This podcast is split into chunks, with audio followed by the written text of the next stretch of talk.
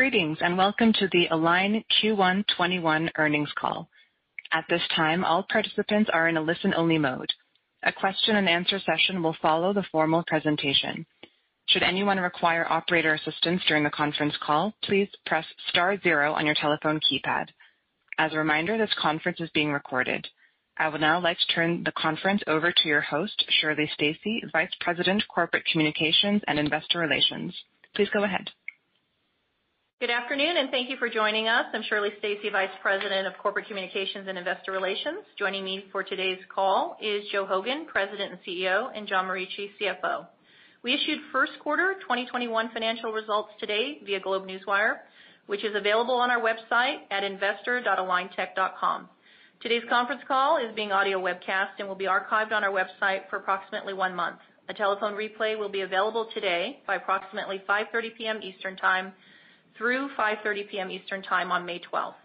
To access the telephone replay, domestic callers should dial 877-660-6853 with conference number 13718065, followed by pound. International callers should dial 201-612-7415 with the same conference number. As a reminder, the information provided and discussed today will include forward-looking statements, including statements about Align's future events and product outlook. These forward-looking statements are only predictions and involve risks and uncertainties that are described in more detail in our most recent periodic reports filed with the Securities and Exchange Commission, available on our website and at sec.gov. Actual results may vary significantly, and Align expressly assumes no obligation to update any forward-looking statement. We have posted historical financial statements, including the corresponding reconciliations, including our GAAP to non-GAAP reconciliation, if applicable, and our first quarter 2021 conference call slides on our website under quarterly results. Please refer to these files for more detailed information. Please note, as of Q1 2021, we are no longer including number of doctors trained, clear aligner shipment volume by region, and total worldwide average selling price. We will continue to share information management uses to evaluate the business and metrics to help investors and analysts assess our financial performance. With that, I'll turn the call over to Align Technology's President and CEO, Joe Hogan. Joe? Thanks, Shirley. Good afternoon, and thanks for joining us. On our call today, I'll provide some highlights from the first quarter, then briefly discuss the performance of our two operating segments, clear aligners and systems and services. John will provide more detail on our financial results and discuss our outlook for the full year. Following that, I'll come back and summarize a few key points and open the call to questions. I'm pleased to report another strong quarter with record revenues and volumes reflecting strong growth for both Invisalign clear aligners and iTero systems and services across products and customer channels worldwide. Q1 sequential Invisalign clear aligner growth was driven by strength in both adult and teen market segments across products, customer channels, especially in North America and the EMEA region. The year is off to a great start, and Q1 reflects increasing momentum and the benefit from continued investments in our strategic initiatives, focusing on expanding our operations globally in existing and emerging international markets, increasing ortho adoption and utilization of Invisalign treatment, especially with teens, training and education GP dentists, and increasing conversion to clear aligners, and building Invisalign brand preference with millions of consumers through advertising, PR, digital, social media, and influencer marketing to drive demand and conversion through Invisalign-trained doctors. For Q1, total revenues were $89.8 million, up 72% sequentially and 62.4% year-over-year. Q1 system and services were 141.5 million, up 5.8 sequentially and up 104% year-over-year. Q1 2021 clear aligner revenues of 753.3 million were up 7.5% sequentially and increased 56.4% year-over-year. In Q1, we shipped a record 595.8 thousand Invisalign cases, an increase of 4.9% sequentially and 65.8% year-over-year. In addition, we shipped to a record 78.6 thousand Invisalign doctors worldwide, of which approximately 6.6 thousand were first-time customers. During the quarter, we reached a significant milestone with our 10 millionth Invisalign patient, Gabriela Silva, who recently began her treatment with Dr. Eunice Blind, an Invisalign-trained orthodontist in São Paulo, Brazil, one of our fastest-growing country markets. It's remarkable to think about the pace of growth and adoption that we are experiencing worldwide, especially when considering it took 10 years to achieve our 1 millionth Invisalign patient milestone, and now we're adding 1 million new Invisalign patients in less than six months. We're grateful to our doctor partners and their patients, and to our 20,000 employees around the world who have helped us reach this milestone. In recognition of our 10 millionth Invisalign milestone, we've donated 10 million to the Align Foundation Donor Advised Fund and are kicking off a campaign called 10 Million Smiles. 10 million thanks centered around the transformative power of Invisalign treatment through the eyes of Invisalign patients. From a product perspective, Q1 clear aligner revenues reflect strong growth across the Invisalign portfolio for both comprehensive and non-comprehensive products.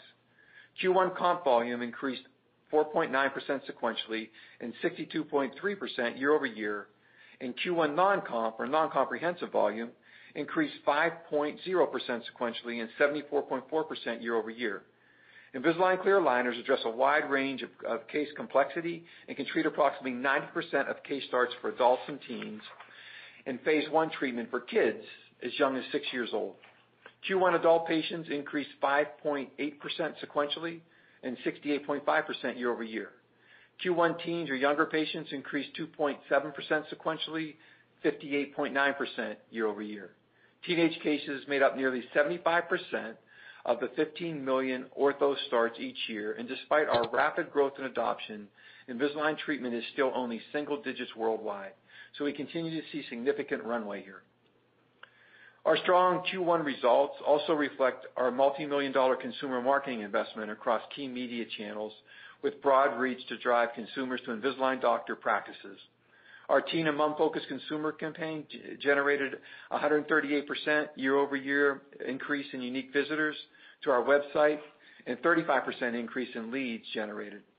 In addition, Invisalign social media influencers like Charli D'Amelio, Avani Gregg, and Ton Franz, and many others, content creators, influencers, enabled a delivery of 4.2 billion impressions in Q1 2021, delivering exciting new content and increased engagement for the Invisalign brand among their millions of followers.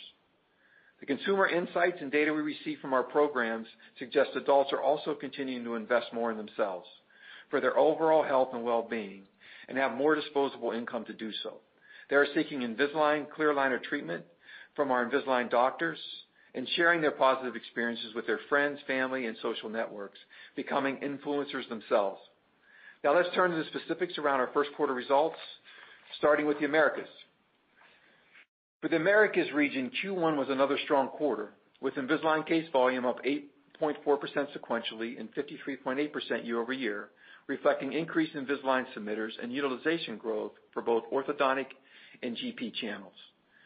Q1 results also reflect continued investment in digital marketing, sales programs, our channel focus around GPs, orthos, and DSOs, and other initiatives to help drive utilization. In the GP channel, Invisalign Moderate and Invisalign Go continue to gain traction. This was especially true for GP dentists that enrolled in the iPro program, as well as doctors that have installed iTero scanners.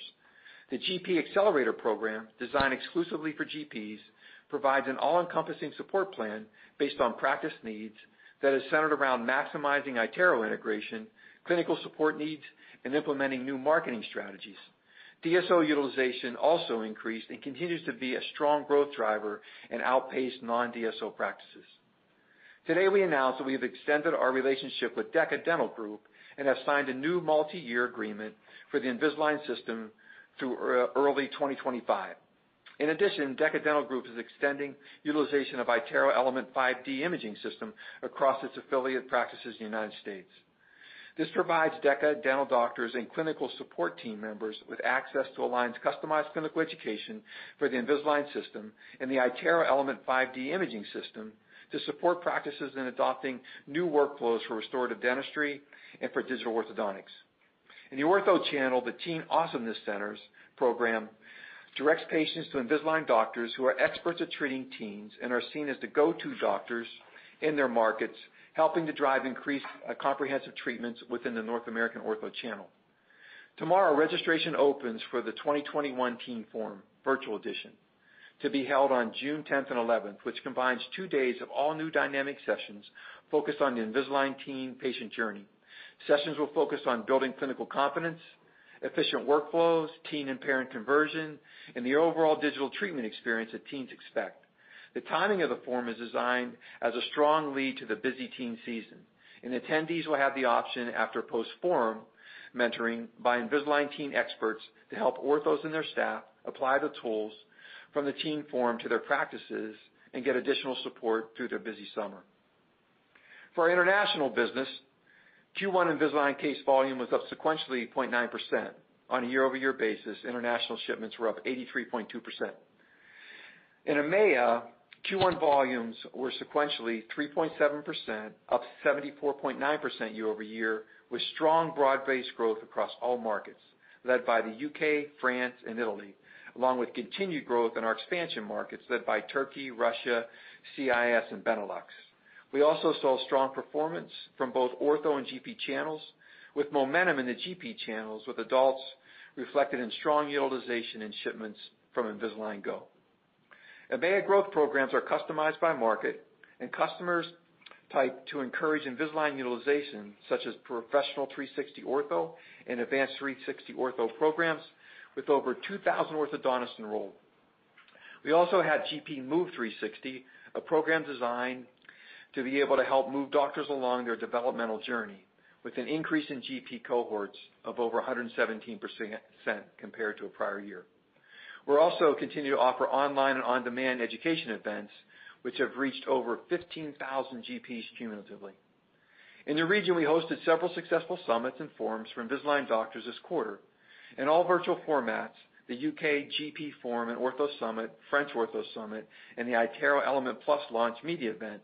In addition, we just held the Italian and DACH or German Ortho Summits last week. International expansion remains one of our key strategic pillars. Last week, we announced plans to open a new manufacturing facility in Poland, which will be our first aligner plant in the EMEA region and our third plant worldwide, joining Juarez, Mexico, and Ziyang, China. The new facility is expected to be supplying customers in the EMEA region in early 2022, helping address the large and relatively untapped market of more than 5 million annual orthodontic case starts and more than 150 million EMEA customers who could benefit from treatment. The investment is part of our strategy to bring operational facilities closer to our customers and reflects our commitment to Invisalign-trained doctors and their patients in the EMEA region and extends our local operations in the region. The state-of-the-art EMEA plant in Wrocław is expected to add more than 2,500 jobs by the end of 2025, making it the company's largest investment in EMEA to date and the largest 3D printing operation in the region. For APAC, Q1 volumes were down sequentially 3.9% as expected, reflecting seasonality. On a year-over-year basis, APAC was up 101.3% compared to the prior year, reflecting continued strong growth across the region, led by China, Japan, and ANZ. Invisalign volume growth drivers were young adults, with young kids ramping faster than any other age group. In the teen segment, Invisalign volumes accelerated during the quarter and were driven by increased Invisalign utilization and case submissions from Invisalign doctors. We also continue to see good adoption of the Invisalign Moderate product for non-comprehensive treatment in the GP channel. During the quarter, we continued to offer online and on-demand education events, which reached over 14,000 GPs cumulatively. Invisalign volumes in China were flat sequentially and up over 200% year-over-year. In Q1, China volumes gained momentum throughout the quarter. The Align Clinical Education site is the go-to digital hub for Invisalign doctors in team education and training. The digital learning environment was relaunched in February 2020 for Invisalign doctors, offering a comprehensive learning platform with role-specific content for orthos, GPs, and their teams. The site enables more online learning opportunities with spotlight features for what's trending now, recommended learning paths based on doctors' experiences, and expanded categories, including digital treatment planning, comprehensive dentistry, and team education. During the quarter, over 102,000 unique users have accessed the records lecture, completed self-paced learning modules, and watched how-to videos, viewing more than 3 million pages of learned content. From the ortho channel, over 38,000 unique users have engaged with the digital learning site, an additional 63,000 unique users from the GP channel. We also continue to see good adoption of the ADAPT program, which is an expert and independent fee-based business consulting service offered by Align to optimize clinics' operational workflow and processes to enhance patient experience, customer and staff satisfaction. As a result of the ADAPT service, practices experience higher growth and greater efficiencies for orthodontic practices, as well as improved profitability after implementation. To date, we've seen a 50% increase in Invisalign cases among doctors cohorts within six months of participation in the ADAPT program. In addition, while still early in the program, we're also seeing a strong correlation or halo effect on teen utilization among ADAPT doctor cohorts. On consumer marketing, this focuses on educating consumers about the Invisalign system and driving that demand to our Invisalign doctor offices, ultimately capitalizing on the massive market opportunity to transform 500 million smiles. In Q1, we continue to see strong digital engagement globally with more than 138% increase in unique visitors, 95% increase in doctor locator searches, and 35% increase in leads created on a year-over-year basis, driven by our global adult and mom-focused campaigns and teen-focused influencer content. Our U.S. mom-teen multi-touch, multimillion-dollar campaign with influencer-led YouTube videos, a mom-focused TV spot, a custom Twitch activation, and mega teen sensations such as Charli D'Amelio and Avani Gregg continue to perform well and garnered 4.2 billion impressions in Q1. The statistics I shared previously speak to the continued success this marketing campaign is having to not only drive demand with consumers, but also educate them on the benefits of Invisalign treatment through a doctor's office. The Align Digital Platform continues to gain traction globally. Our consumer and patient app, My Invisalign, is now available in 58 markets, resulting in a more than 4x increase in app downloads and 3x increase in patients actively using our app in Q1 2021 versus the same period a year ago. Our consumer and patient feature usage continues to increase. For example, Invisalign Virtual Appointment tool was used 86,000 times, and our insurance verification feature was used 27,000 times in Q1. Further, we received more than 575,000 patient photos in our virtual care feature to date globally, providing us rich data to leverage our AI capabilities to improve our services for doctors and patients. Lastly, our new consumer website has been rolled out to more than 50 markets and continues to drive increased effectiveness in lead creation. In the EMEA region, we built on the tremendous success we saw with the consumer marketing pilot in Q4 in the U.K. and expanded our media investments across the U.K., Germany, and France to drive engagements, resulting in more than 335% increase in unique visitors and a 95% increase in leads. We also expanded our consumer advertising in the APAC region in Australia, Japan, and China, and saw more than a 2,000% increase in consumer engagement and a 298% increase in leads. Several key metrics that show increased activity engagement with Invisalign brand are included in our Q1 quarterly presentation slides available on our website. Our NFL partnership continues to do well, generating over 23.5 million impressions during the quarter. It continues to be another major integral channel to reach adults considering clear aligner treatment through an Invisalign-trained doctor. During the quarter, we expanded our sports partnership marketing strategy with the Invisalign brand, named the official smile partner of the Golden State Warriors. As part of the agreement with the six times NBA uh, champion Golden State Warriors, the Invisalign brand also the official smile partner of the Santa Cruz Warriors, the Golden State's G League affiliate, and the Golden Guardians, its esports affiliate. The sponsorship includes an omni-channel activation across TV, digital media, social, a jersey partnership with the Golden Guardians, and the Santa Cruz Warriors. Finally, on the consumer marketing front, we also launched our first-ever social purpose initiative in Q1 called Invisalign Changemakers, an award program we developed in partnership with the National 4-H Council to celebrate and highlight teens in making an impact in their communities. We were blown away by the number of recommendations and stories we received about teens. From redistributing excess food to combat hunger in their communities, to donating weighted blankets to those in the autism spectrum. Overall, it's been heartwarming to learn about each of these amazing teenagers who bring a unique approach to positively impacting their communities and following their passions to create change. In total, we received nearly 800 changemaker applications.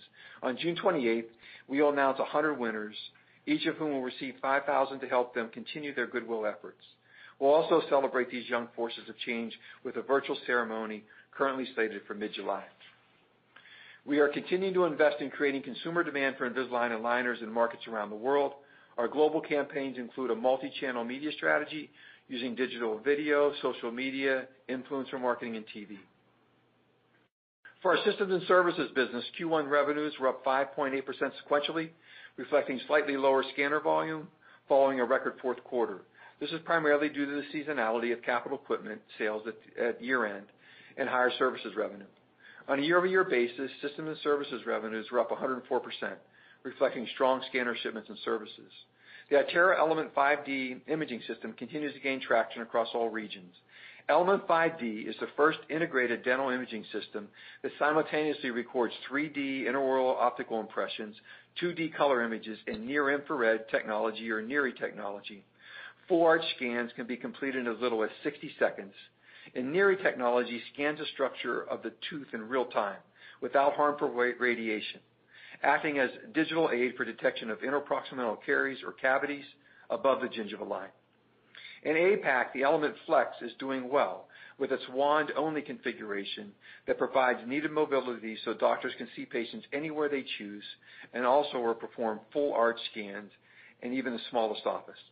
During the quarter, we announced availability of the iTero Element Plus series, which expands the iTero portfolio to serve a broad range of the dental market.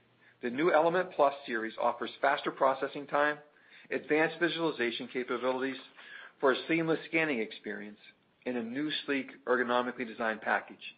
It's also engineered with the latest computing power, a dedicated AI chip, and new AI-based features, as well as an easy upgrade path for future innovation. In terms of digital scans used for Invisalign case submissions in Q1, total digital scans increased to 80.9% from 75.8% in Q1 last year. International scans increased to 75.1%, up from 68.7% in the same quarter last year. For the Americas, 85.5% of the cases submitted digitally compared to 80.5% a year ago. Cumulatively, over 35.4 million orthodontic scans and 7.5 million restorative scans have been performed with iTero scanners. Turning to exocad, a year ago in April, we welcomed exocad into the Align family. I want to thank the entire team for their continued progress on integration and roadmap development. Together, we are working to extend exocad's position as a key technology provider for the dental CAD/CAM industry and to drive continuous innovation with the open and integrated approach that is the foundation of exocad. During Q1, the new release of exocad's dental CAD 3D Galway was successfully rolled out globally with very positive customer feedback. A record number of over 70,000 verified prosthetic components were created in dental CAD Galway, one of the largest prosthetic libraries in the industry. exocad also reached a new milestone for the exoplan database, which now supports nearly 10,000 implants from over 90 manufacturers. The new release also includes a unique and highly innovative dental CAD feature, instant anatomic morphing, that reduces design time by up to 30% compared to previous version. It also includes new AI technology for exocad Smile Creator, which enables time-saving automatic detection of facial features. In addition, the new MyiTero connector was launched directly to exocad labs. The MyiTero connector creates an easy and integrated way to receive intraoral scan cases from thousands of iTero doctors worldwide. New cases are downloaded automatically and will show up directly in the DentalDB case list. exocad also co-hosted a joint dentistry event in the U.K. to showcase full workflow with chairside titled Digital Dentistry Hands-On, a virtual roadshow aimed at general dentists, showcases a full digital workflow for the clinical environment with chairside CAD, exocad's complete open architecture CAD software platform for single-visit dentistry. Hosted by Dr. Gulshan Murgai, the participants of the roadshow series learned how to use the software for single-visit restorations and implant planning in a dental practice along the entire digital dentistry workflow. These are just a few milestones, and we're excited about the opportunities ahead to shape the dental industry with technology and expertise that benefits all customers, labs, partners, and users. We look forward to sharing more about ongoing exocad developments. With that, I'll now turn it over to John. Thanks, Joe. Now for our Q1 financial results. Total revenues for the first quarter were $894.8 million, up 7.2% from the prior quarter and up 62.4% from the corresponding quarter a year ago. For clear aligners, Q1 revenues of $753.3 million were up 7.5% sequentially and up 56.4% year-over-year, reflecting the Invisalign volume growth in most geographies.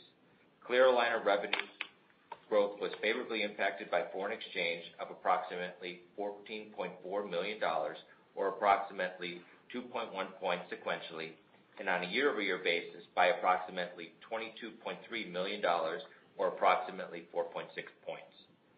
For Q1, Invisalign comprehensive and non-comprehensive ASPs were both up sequentially. On a year-over-year basis, Q1 Invisalign comprehensive and non-comprehensive ASPs decreased. Overall, on a sequential and year-over-year basis, ASPs were favorably impacted by foreign exchange.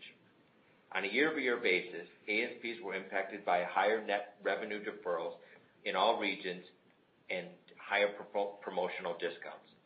Clear aligner deferred revenue on the balance sheet increased $79 million sequentially and $256 million year-over-year and will be recognized as the additional aligners are shipped. Total Q1 clear aligner shipments of 595.8 thousand cases were up 4.9% sequentially and up 65.8% year-over-year. Our systems and services revenues for the first quarter was a record $141.5 million, up 5.8% sequentially due to product mix and increased services revenues from our larger installed base and exocad's CAD/CAM services. Year-over-year systems and services revenues was up 104% due to higher scanner shipments and services and the inclusion of exocad's CAD/CAM services from the April 2020 acquisition and increased services from our larger installed base. Our systems and services deferred revenue was up 17% sequentially and up 102% year-over-year, primarily due to the increase in scanner sales and the deferral of service revenues, which will be recognized ratably over the service period. Moving on to gross margin. First quarter overall gross margin was 75.7%, up 2.5 points sequentially and up 4.1 points year-over-year. On a non-GAAP basis, excluding stock-based compensation and amortization of intangibles related to our exocad acquisition, overall gross margin was 76.1% for the first quarter and up 2.5 points sequentially and up 4.2 points year-over-year. Overall gross margin was favorably impacted by approximately 0.5 points sequentially and 0.7 points on a year-over-year basis due to foreign exchange. Clear aligner gross margin for the first quarter was 77.6%, up 2.7 points sequentially due to increased manufacturing efficiencies from higher production volumes, higher ASPs, and lower freight, partially offset by higher additional aligner volume. Clear aligner gross margin was up 4.6 points year-over-year due to increased manufacturing efficiencies from higher production volumes and lower freight, partially offset by lower ASPs. Systems and services gross margin for the first quarter was a record 65.4%, up 1.2 points sequentially, primarily due to manufacturing efficiencies from higher production volumes and higher ASPs, partially offset by increased freight. Systems and services gross margin was up 3.6 points year-over-year due to manufacturing efficiencies from increased volume, higher ASPs, and services revenues. Q1 operating expenses were $451.7 million, up sequentially 13.7% and up 39.2% year-over-year. The sequential increase in operating expenses is due to increased compensation, primarily from additional headcount and incentive compensation, consumer marketing spend, and other general and administrative costs. Year-over-year operating expenses increased by $127.2 million, reflecting our continued investment in sales and R&D activities and investments commensurate with business growth. On a non-GAAP basis, which excludes stock-based compensation, amortization of intangibles related to our exocad acquisition, and acquisition costs related to our exocad acquisition, operating expenses were $424.8 million, up sequentially 14.1% and up 40.9% year-over-year. Our first quarter operating income of $225.4 million resulted in an operating margin of 25.2%, down 0.3 points sequentially and up 12.5 points year-over-year. The sequential decrease in operating margin is attributed to operational investments. The year-over-year increase in operating margin are primarily attributed to higher gross margin and operating leverage. On a non-GAAP basis, which excludes stock-based compensation and amortization of intangibles, the acquisition costs related to our exocad acquisition, operating margin for the first quarter was 28.6%, down 0.4 points sequentially and up 11.5 points year-over-year. Our operating margin was favorably impacted by approximately 0.8 points sequentially and 1.5 points on a year-over-year basis due to foreign exchange. Interest and other income and expense net for the first quarter was a gain of $36.2 million, primarily driven by the SDC arbitration award gain. Excluding the SDC arbitration award gain, interest and other income and expense net was a $7.2 million expense on a non-GAAP basis. With regards to the first quarter tax provision, our GAAP tax rate was 23.4%, which includes tax expense of approximately $11 million related to U.S. taxes on the SDC arbitration award received and approximately $14 million of excess tax benefits related to stock-based compensation. Our GAAP tax rate this quarter was lower than the prior quarter rate of 25.9%, primarily due to the higher excess tax benefits from stock-based compensation, partially offset by foreign income taxes at different rates. Our GAAP tax rate was higher than the same quarter last year, which was negative 2,745%, primarily due to a one-time tax benefit of approximately $1.5 billion associated with our corporate structure reorganization completed during the first quarter of 2020. The first quarter tax rate on a non-GAAP basis was 20.2% compared to 14.5% in prior quarter and 33.2% in the prior year. The first quarter non-GAAP tax rate was higher than the prior quarter rate, primarily due to lower tax benefits from foreign income tax at different rates. In comparison to prior year, the non-GAAP tax rate for the first quarter was lower, primarily due to higher tax benefits from foreign income tax at different rates. First quarter net income per diluted share was $2.51, up $0.51 sequentially and down $16.70 compared to prior year. On a non-GAAP basis, net income per diluted share was $2.49 for the first quarter, down $0.12 sequentially and up $1.76 year-over-year. Moving on to the balance sheet. As of March 31st, 2021, cash and cash equivalents were $1.1 billion, an increase of approximately $170.9 million from the prior quarter, which is primarily due to cash flow from operations. Of our $1.1 billion of cash and cash equivalents, $684.4 million was held in the U.S. and $447.3 million was held by our international entities. Q1 accounts receivable balance was $719 million, up approximately 9.3% sequentially. Our overall days sales outstanding was 72 days, up approximately one day sequentially and down approximately 15 days as compared to Q1 last year. Cash flow from operations for the first quarter was $227.2 million. Capital expenditures for the first quarter were $43.4 million, primarily related to our continued investment in increasing aligner capacity and facilities. Free cash flow, defined as cash flow from operation less capital expenditures, amounted to $183.8 million. We also have $300 million available under our revolving line of credit. Under our May 2018 repurchase program, we have $100 million remaining available for repurchase of our common stock. Now let me turn to our outlook. Overall, we are very pleased with our first quarter results and our continued strong momentum across regions and customer channels. It has been over a year since the pandemic began, and I want to briefly recap the actions we took to support our employees by protecting employee jobs and salaries, and by supporting our customers with PPE, extended payment terms, training, and many other areas of assistance. Instead of going quiet, we accelerated our investments in marketing to drive consumer demand to our doctors' offices and stay top of mind with consumers. We accelerated our digital technology investments so that we could provide virtual tools to our doctors, enabling them to stay connected with their patients and keep their treatment moving forward. We continued to grow the business, increased our investments in R&D and product innovation, and developing our plans for manufacturing expansion in EMEA. We did all these things for our customers, partners, employees, and shareholders because we believe in the industry and the size of the market opportunity.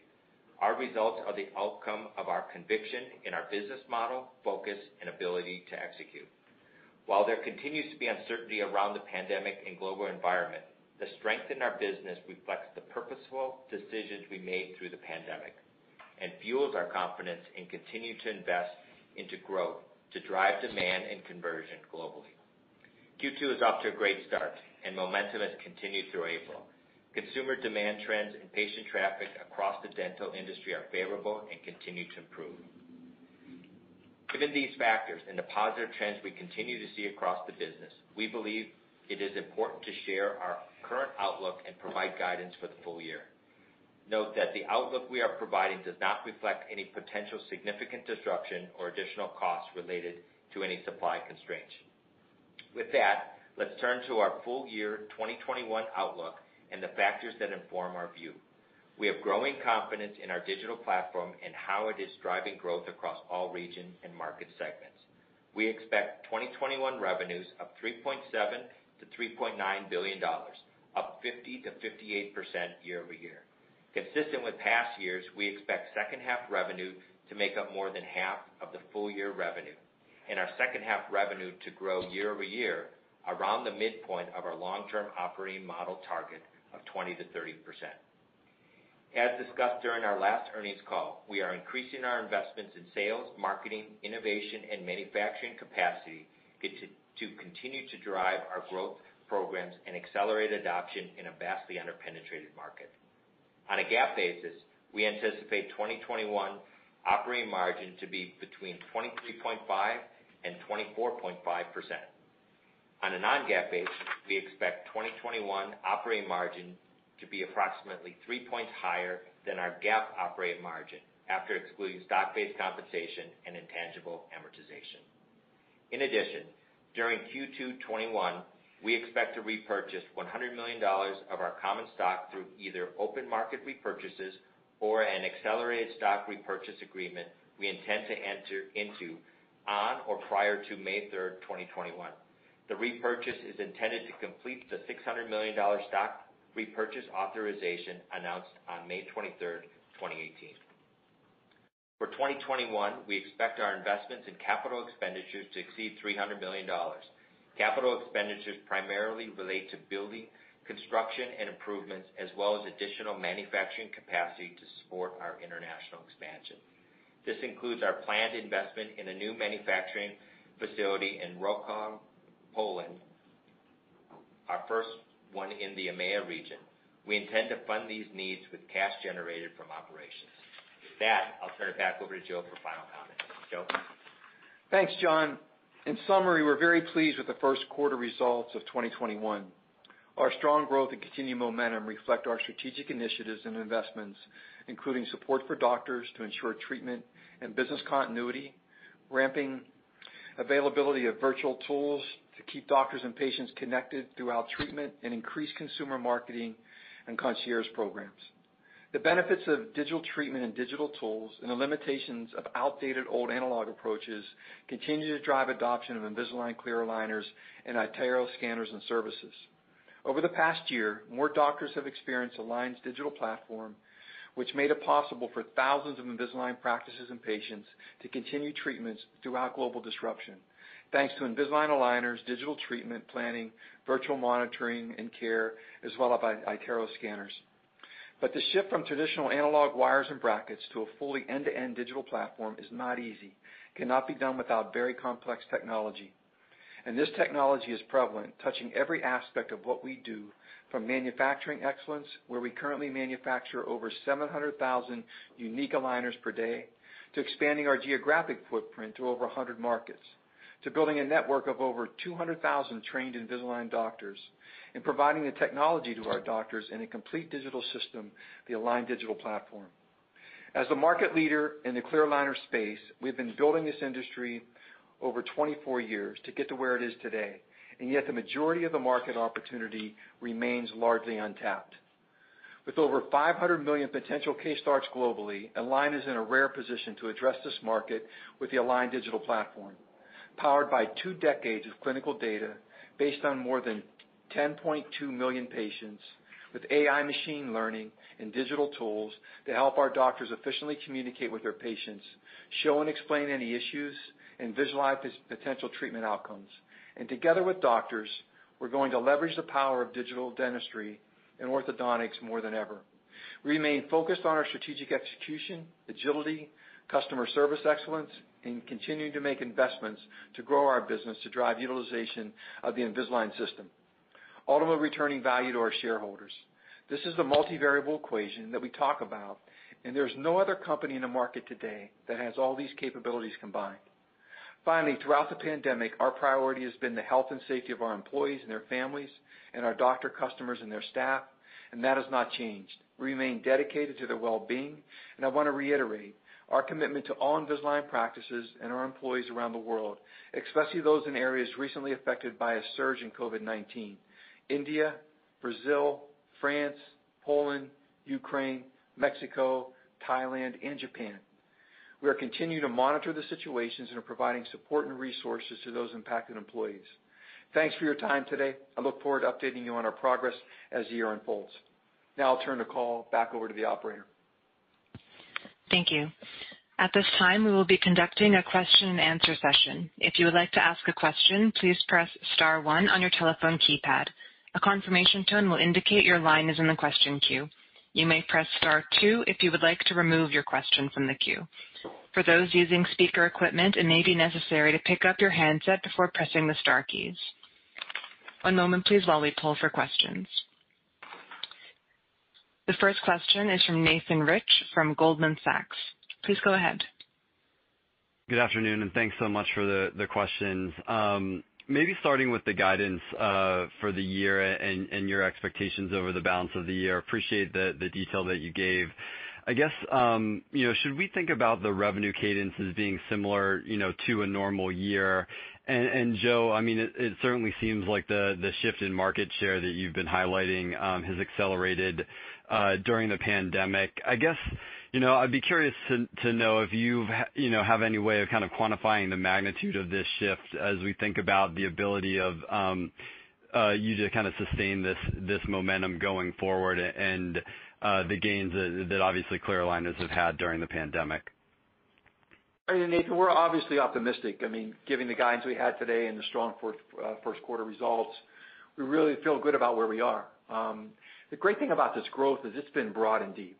Okay? It is across every region. We see it whether it's in APAC or whether it's EMEA, whether it's in the Americas overall, and then across the GP spectrum, across the ortho spectrum, too. Um, it's been terrific. It's also up and down. That's why we're giving you comprehensive, non-comprehensive now, all different kinds of cases. So we just feel we feel great about the demand patterns, the depth and breadth of this rebound, and that's why we you know, we have some clarity now. We decided to give guidance, and we're excited about this year and going forward. John, any thoughts on that? And to add to your question, Nathan, um, you know, the seasonality and things that we've seen in the past will will continue. We would expect those to continue as we go through this year. So it's hard to compare year-over-year, especially in the first half. But going forward, it um it makes sense to look at it quarter-over-quarter. Great. And if I could just ask a quick follow-up on the, uh, it seems like there's going to be more discussion around comprehensive versus non-comprehensive instead of the regional breakout going forward. So I was wondering if you could just level set us on the current mix of business between comprehensive and non-comprehensive cases, and how you're thinking about the growth of those two categories going forward. Thanks a lot. Yeah. When you look at it, Nathan, it's you know, it's about 75% uh, comprehensive, 25% non-comprehensive. It can vary by quarter based on you know, teen season and so on. Um but that's uh, roughly the split there, and we're investing in both areas uh, to be able to grow, whether it's on the ortho side or the GP side um, for those categories. Nathan, I think you know the margin you know, on those products also. So there's not this is not like a margin split. I mean you still have higher margins on the on the uh you know less than comprehensive product line, too. So uh it's a good mix. Makes sense. Thank you. Yeah. Okay, Nathan. The next question is from Jason Bednar from Piper Sandler. Please go ahead. Hi, Jason. Hey, guys. Good afternoon. Hey. Hey, congrats on another really nice quarter here. I actually want to start on guidance as well. If I focus on the second half of the year, maybe when comps tend to normalize a bit and use the midpoint of that 20%-30% long-term guide you've got out there, I mean, are you able to talk about how this comes together from a regional or channel perspective? Is it safe to assume that teens international still grows above that mid-20s level? Uh and then is it right to think about imaging and CAD/CAM you know, growing at that mid-20s level as well? Yeah, Jason, this is John. We would look at uh, Invisalign and uh, our systems and services to grow um you know at that at that midpoint in the second half, so uh, around that 25% year-over-year um, across the business. And you know, we're making investments um, and continuing investments as we've talked about to really establish and continue our growth. Okay. And John, just sorry, anything from a regional or channel perspective, international or teens, or just how that all comes together? I think you know, we're we're not forecasting by you know, each of each of the regions and so on from that. I think you can you know you know from our business, we're we're trying to grow teen. It's a it's a great uh, indicator for you know the the penetration on the ortho side, and we'll continue to grow that. Um, but um, not giving specifics by region. Okay. Understood. Just one other follow-up. I mean, the clear aligner gross margin was you know, extremely strong this quarter. You had clear aligner revenue that grew 50 million sequentially, but COGS that fell by $10 million. John, I know you stepped through some of the factors uh you know just incorporated there, but is this a sustainable level that we should be thinking about for clear aligner gross margin going forward, kind of in this you know, upper 70s level? Uh or maybe were there some other factors that helped push that gross margin higher here just in the first quarter?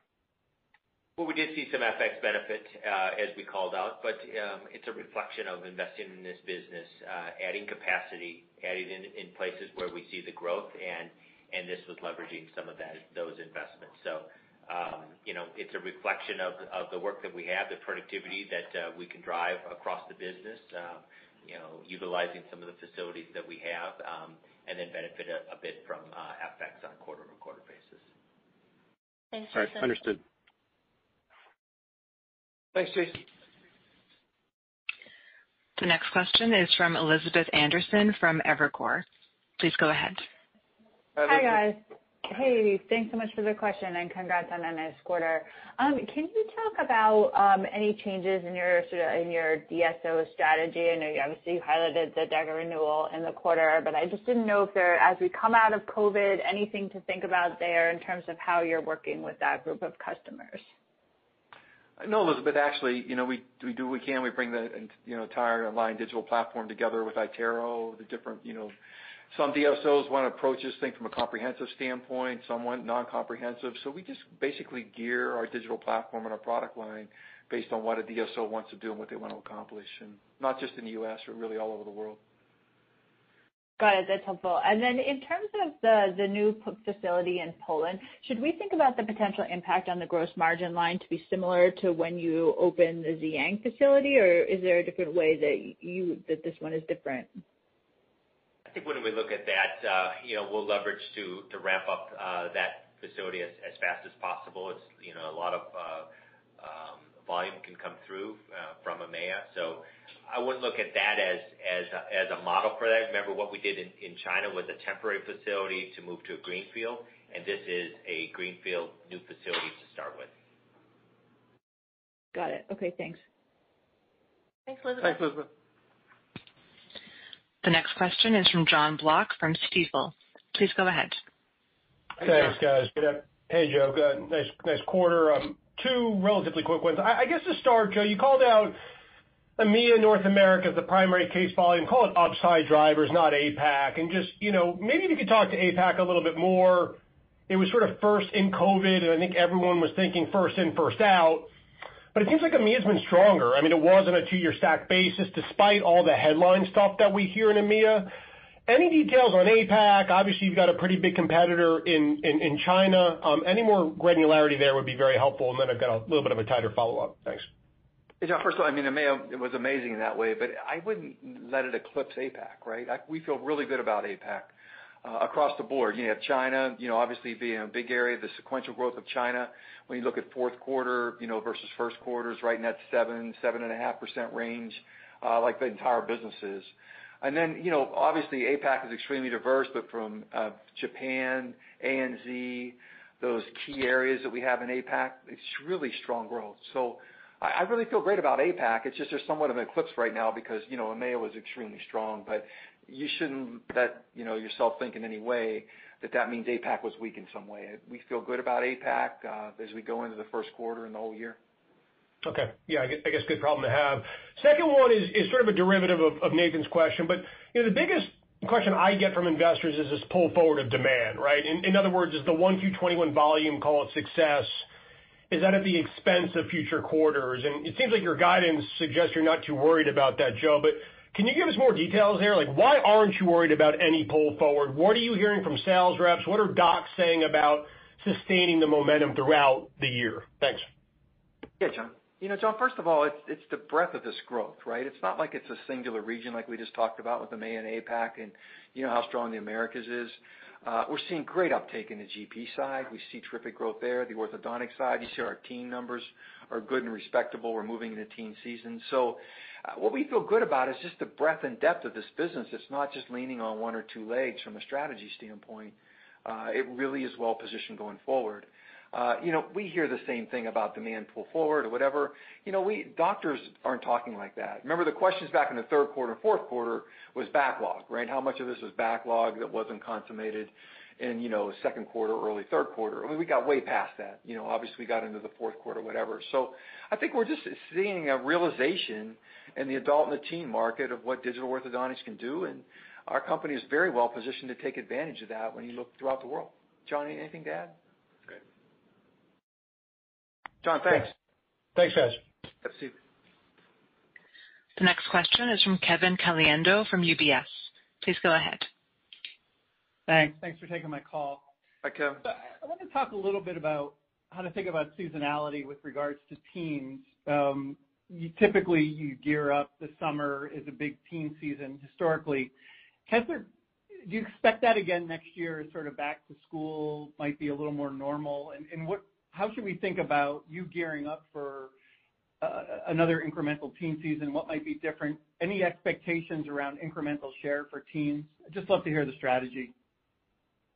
Well, I think we have a strategy really based on every region because the teen season is different by region from a calendar standpoint, and doctors apply our technology in different ways with teens. But let's just take the U.S. and Canada for a second. You know, Obviously, in the second quarter, beginning of third quarter, those are the really strong areas. You'll see our advertising program really kick in in a big way. We talked about the Teen Awesomeness Centers that we put in place. That's with making sure that we have doctors that are really well equipped to handle teens, and we direct the leads to that teens with confidence that they can be serviced properly. You know, overseas, we understand what those timing are for the teens also, and we put those those programs together, too.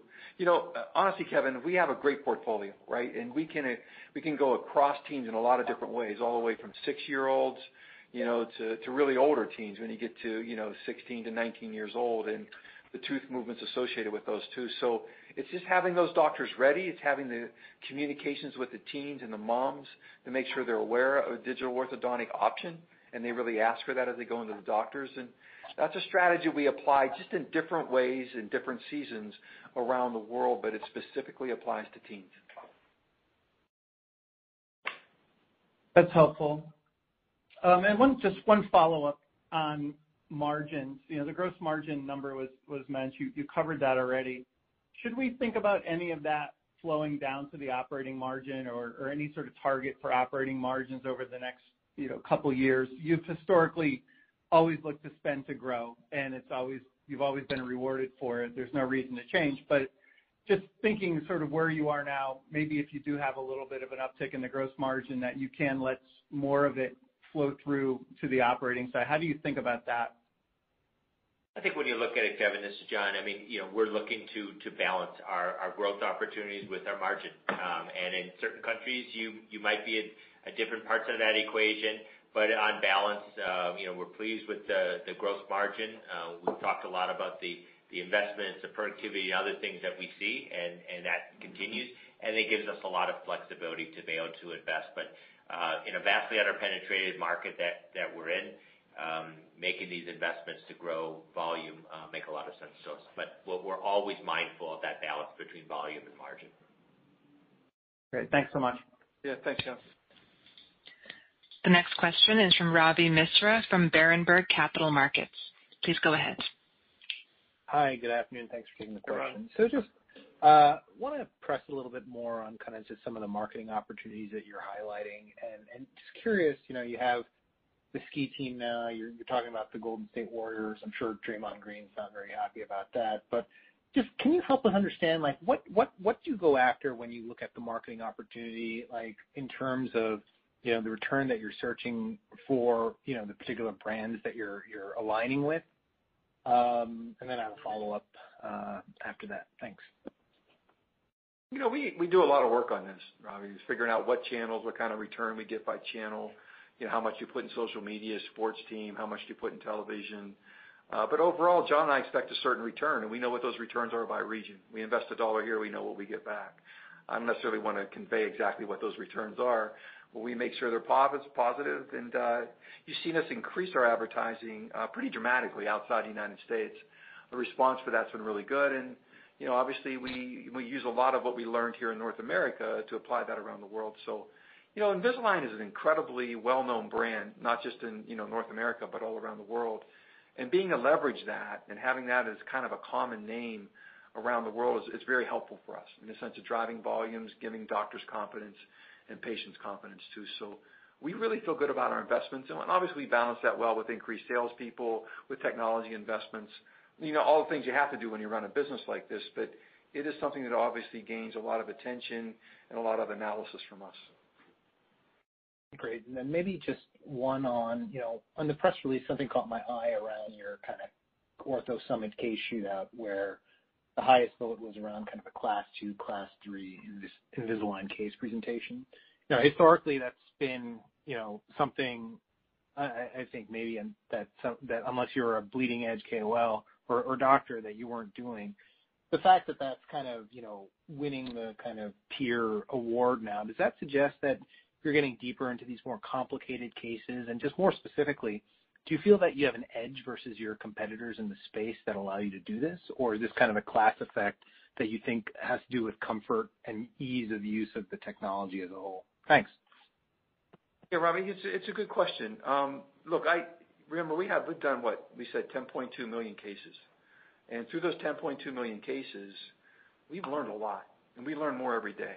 And we run AI machine learning across those cases, and that's how we just launched G8, is we understood in deep bite cases, we have some issues with posterior open bite and different clinical kind of issues that would bore you to death. But we understand based on millions of cases that we've done, what's the best way to move those teeth to ensure that they end up in the right positions with the right smile. At at at you know, obviously, you want to do this as quickly as you possibly can because patients don't want to be in treatment for five years.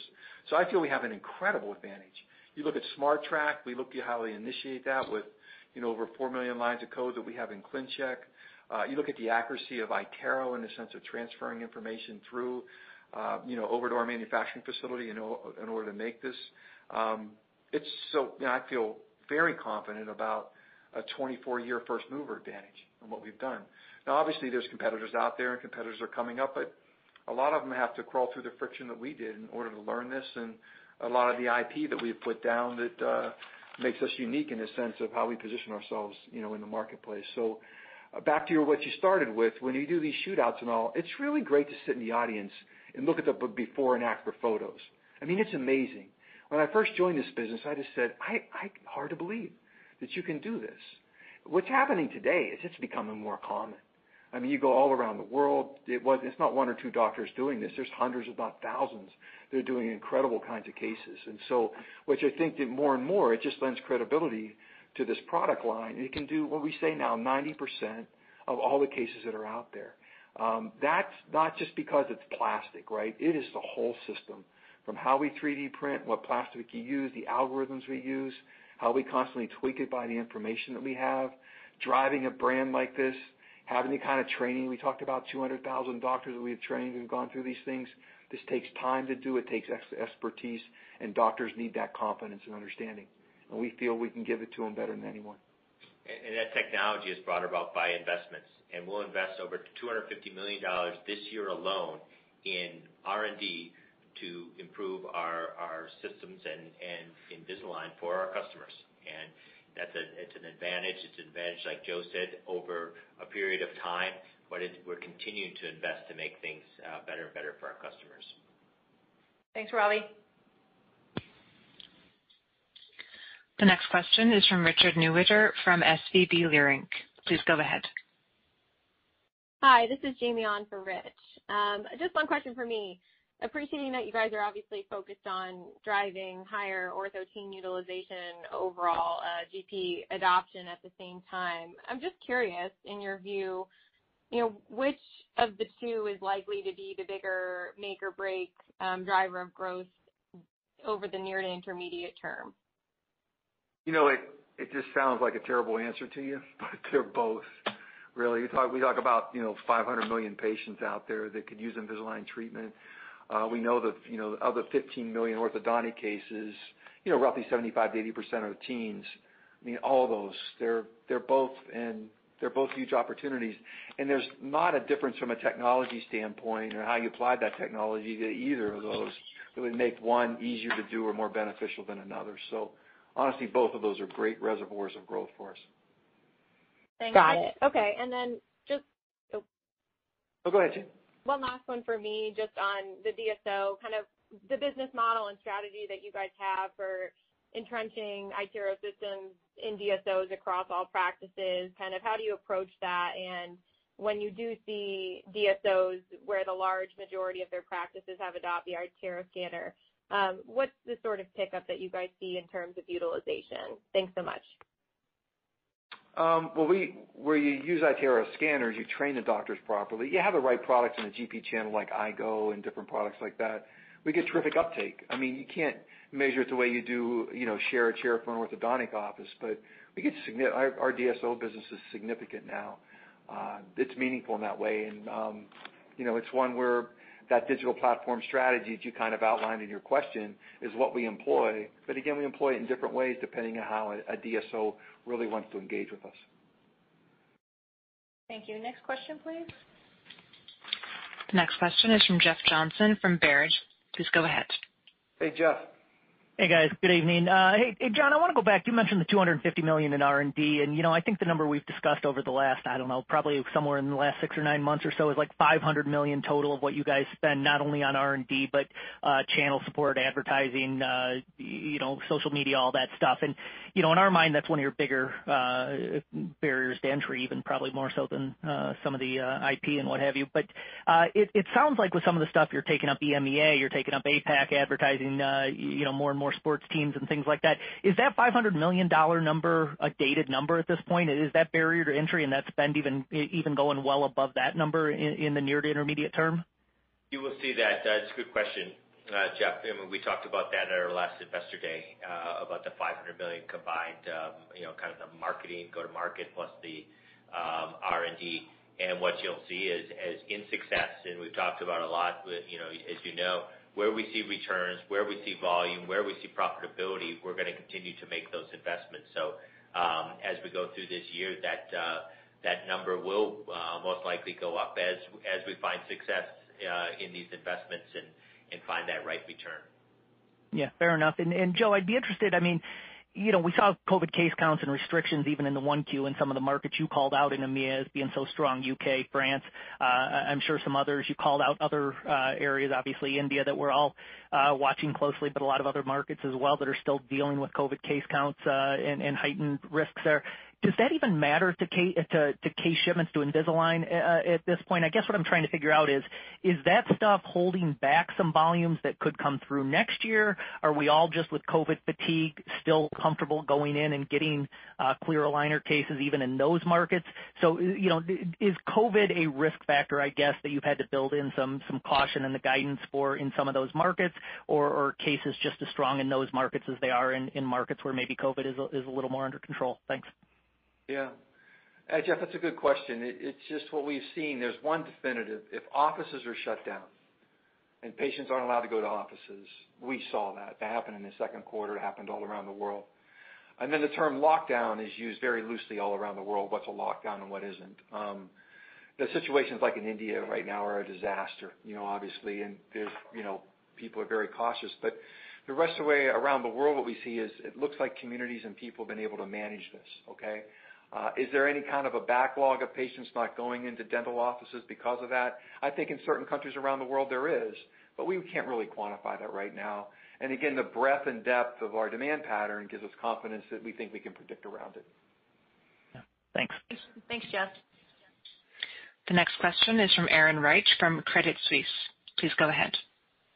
Great. Thanks. Can you speak a little bit about what you're doing differently in terms of promotions or other initiatives around iTero um, that's really resonating with customers maybe um, differently now? And Where is the traction mostly tied to on the ortho or GP channel? And do you anticipate any lumpiness quarter to quarter across that that business? Thanks. Yeah. Well, iTero's been great for us, right? You have good services business there. We announced the Plus series iTero, which is, Erin, it's a breakthrough. I mean it sounds like it's a derivative as far as you know, an incremental, uh, but it is really a strong platform. We talk about the artificial intelligence we've been able to embed in that machine. Um, you know, we see doctors uh, both on the GP side and orthodontic side, really excited about it. Uh, this is not a promotional discussion in the sense when you ask your question about how to promote it. There's nothing tricky there. Uh, what we do is we have a broad number of products. You you know, you have the NIRI product Plus, which is the very high-end product line. Then you have the Flex system, which you know I mentioned in my opening, which is basically a wand itself, and it's used with a normal kind of a computer that's adapted to that. And it helps to give flexibility in the sense of what a customer wants to use or a doctor wants to use on both ends. So I feel it's like how we take this to market, the different products that we have and the different uh, way that we segment that is. Uh, Obviously, if you want to do Invisalign, this is the front end, the key end of our digital platform, and that's very attractive to both GPs and orthos that really want to do Invisalign. They know that iTero is critical for that. Thanks. Next question, please. Okay, great. Uh, the next question is from Brandon Couillard from Jefferies. Please go ahead. Hey, thanks for uh, squeezing me in. Um, John, maybe just a two-part question around guidance. Um, the operating margin outlook would suggest um, your margins kind of moderate a bit over the balance of the year from 1Q levels. Can you sort of elaborate on your expectations for gross margins for the balance of the year? And then uh how should we think about the trend of ASPs over the next few quarters? Um, I'll just leave it there. Yeah. Brandon, when we look at, uh we're pleased with our gross margin uh, and margin that we had in the first quarter. A lot of things came together on that. Um, when we look at uh, the investments in the growth opportunities we have, um, we're not giving specific guidance uh, around gross margin, but you can see as it translates to op margins, a reflection of the growth opportunities we have, investment opportunities that we have to be able to uh, invest and grow in this business. And you know, We can update as we go forward based on based on what we see. Um your your other part of the question regarding um, kind of ASPs and so on. You know, when you look at, uh you know we have a breakout, and we show that on a regular basis between comprehensive and non-comprehensive. Um you know we don't expect uh any any any major fluctuation across our ASPs. The only thing that that comes up, and we saw it in this quarter a bit, was with currency changes. But in terms of the promotions and how we go about the business and how we're trying to drive growth, there's nothing out of the ordinary that would impact um, ASPs. Thanks, Brandon. Next question, please. The Next question's from John Kreger from William Blair. Please go ahead. Hey, John. Hey, Joe. I just wanted to follow up on Jeff's question a bit. So if you move beyond office closures, as you look at certain regions of the world becoming hotspots and then that fading, does that impact um, demand levels that you're seeing? It's it's uh not a great answer for you, John. It's yes and no. Okay? Depending on the severity and where it is, I can say yes. For the most part, we say no, and that's after the second quarter when, again, the definitive piece, if you shut offices down, you won't let patients in there, we're going to have an issue. But actually, uh you know, after the second quarter, early third quarter, we've been dealing with lockdowns that are basically lockdowns of timeframe, lockdowns of where people can travel, but not specific lockdowns of doctor offices. If the market stays away from that, we feel we're pretty good. Okay. Thank you. Thanks, John. Operator, we'll take one more question. Sounds good. The next question is from Michael Ryskin of Bank of America. Please go ahead. Thanks for squeezing me in. Hey, guys. I'll just ask a quick one. Sort of um, want to expand a little bit on the on the ASP question that was just asked. I'm just wondering, you know, you cited a little bit in your prepared remarks in terms of promotional, things like that, discounts. Are you referring specifically to the Advantage program? And if you could talk about you know how some of the some of the orthos and GPs are falling in with those tiers. Have you seen any movement over the last couple quarters where you know, uh people are falling more into the into the Platinum and the Diamond uh grouping there? Um, uh, kind of also backing into sort of the numbers on utilization between ortho. Uh, I've seen some really nice numbers the last couple of quarters. Uh, is that indicative of that, a higher portion of orthos and GPs falling into those higher tiers and therefore locking in those, um, you know, the high promotional discounts? Yes, certainly that is that is an impact. When you have, you know, as doctors grow through the tiers, they you know, they they become more proficient. They on more cases, whether they're on the ortho side or the GP side. Uh, we see them work their way through tiers. Uh, they do more cases. We get that volume benefit, and um, then they'll see those discounts there. We've had those programs in place. Those programs really help drive utilization and really um, talk to the utilization growth that you noted there. So those are programs that we've had. Um, they're there to uh to drive utilization, and it's something that we've used in our business and expect to continue to use. Thanks, Michael. This concludes the question and answer session. I'd like to turn the call back over to Shirley Stacy for closing remarks. Well, thank you everyone for joining us today. We appreciate your time. We look forward to seeing you or speaking with you at upcoming financial conferences and industry meetings and events. If you have any follow-up questions, please contact our investor relations department. Have a great day. This concludes today's conference. You may disconnect your lines at this time. Thank you for your participation.